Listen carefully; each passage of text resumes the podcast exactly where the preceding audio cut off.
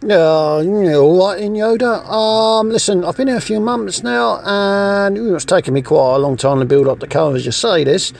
And I don't mean any disrespect by it, and I can't stress that enough, by the way, but I can't really see what I've been doing, what it's got to do with me training to be a Jedi, really. Ah, Luke! Jedi you want to be, and impatience you must have. Oh, God. Yeah, well, I get that. No, I do. I really do get that. But I think they're beginning to take advantage of the situation now. You've had me rubbing your back, cutting your toenails, and hoovering out your hut. And just the other day he said to me, would I mind emptying a septic tank? And I said, well, no, not a problem. And he said, was I sure? And I said, yeah, it's fine.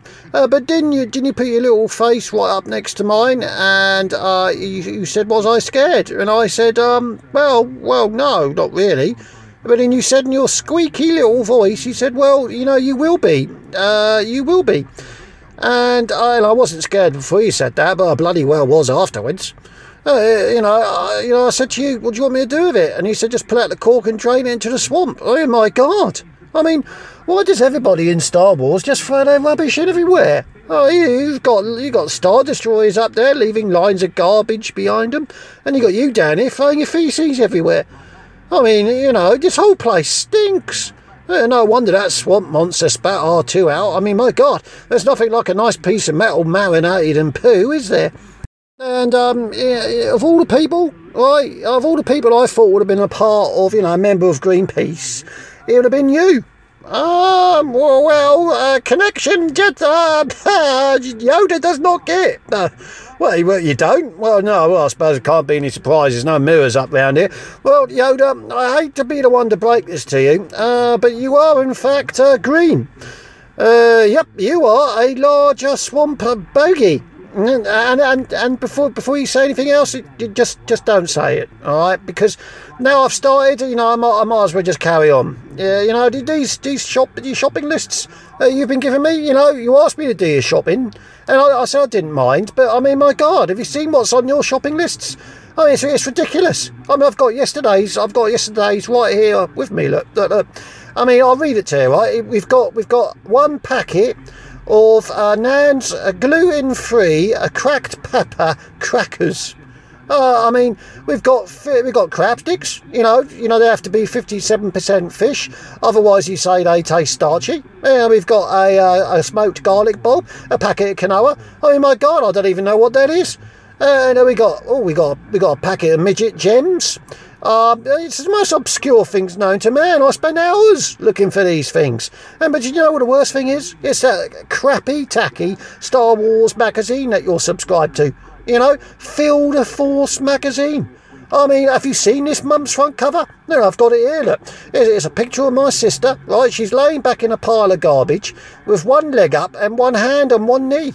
What I can only say is a very suggestive pose. And underneath that it says, get down and dirty with Princess Leia in a trash compactor. What's going on? And next to that we've got this month's article with Larry the Wamper, shows you how to cook up torn, stuffed with Jedi. And it gets worse, in the middle of the magazine, right? It's got a whole photo shoot section. It's titled Lord Vader and Commander Tarkin move into their new home, the Death Star. We've got a whole series of photos here, right? They're both sitting around in a lap of luxury. That's a group photo here, well, for two of them, with a whole load of stormtroopers standing in front of the map of the galaxy in the command centre. You got a photo here of the two of them showing off the laser cannon room, and a garage big enough to fit in a whole fleet of X-wings. And the worst thing is this picture of Han Solo, right, of him being lowered down on the torture table, and it says, the caption reads, "Han Solo makes himself at home on the new torture table." There's a great big smile on the bloke's face. Well, I know that's Photoshop, because I've never seen a bloke smile. There's a quote from Hans that says, "It's the most comfortable torture table he's ever been on." This is crazy stuff. I can't believe this is happening. Well, you know, do you know what happened? Do you want to know what happened, right? Okay. And the girl behind the counter said to me, "What's this for me?" And I didn't know what to say. I didn't. I thought, you know, what can I say? I mean, what does a Jedi master need? What does he need with this magazine? I mean, what's he doing? I mean, I couldn't tell him that, could I? I mean, you know, I could hear the sniggering in the queue behind me. Yeah, and I thought to myself at that moment, I thought, well, you know, this is probably the lowest point in my life. So I thought, you know what I did? Right, I went the other way on her. I said, oh yeah. I said, this is all of this is for me. There's nothing more I like to do. And then sit in a swamp, eat a load of crap, and look at dirty pictures of my sister. Oh, and do you know what? Do you want to know what she did then? No, she called security and she had them throw me out. I mean, have you ever seen a Jedi Knight thrown out of a supermarket before? I mean, it's bloody embarrassing.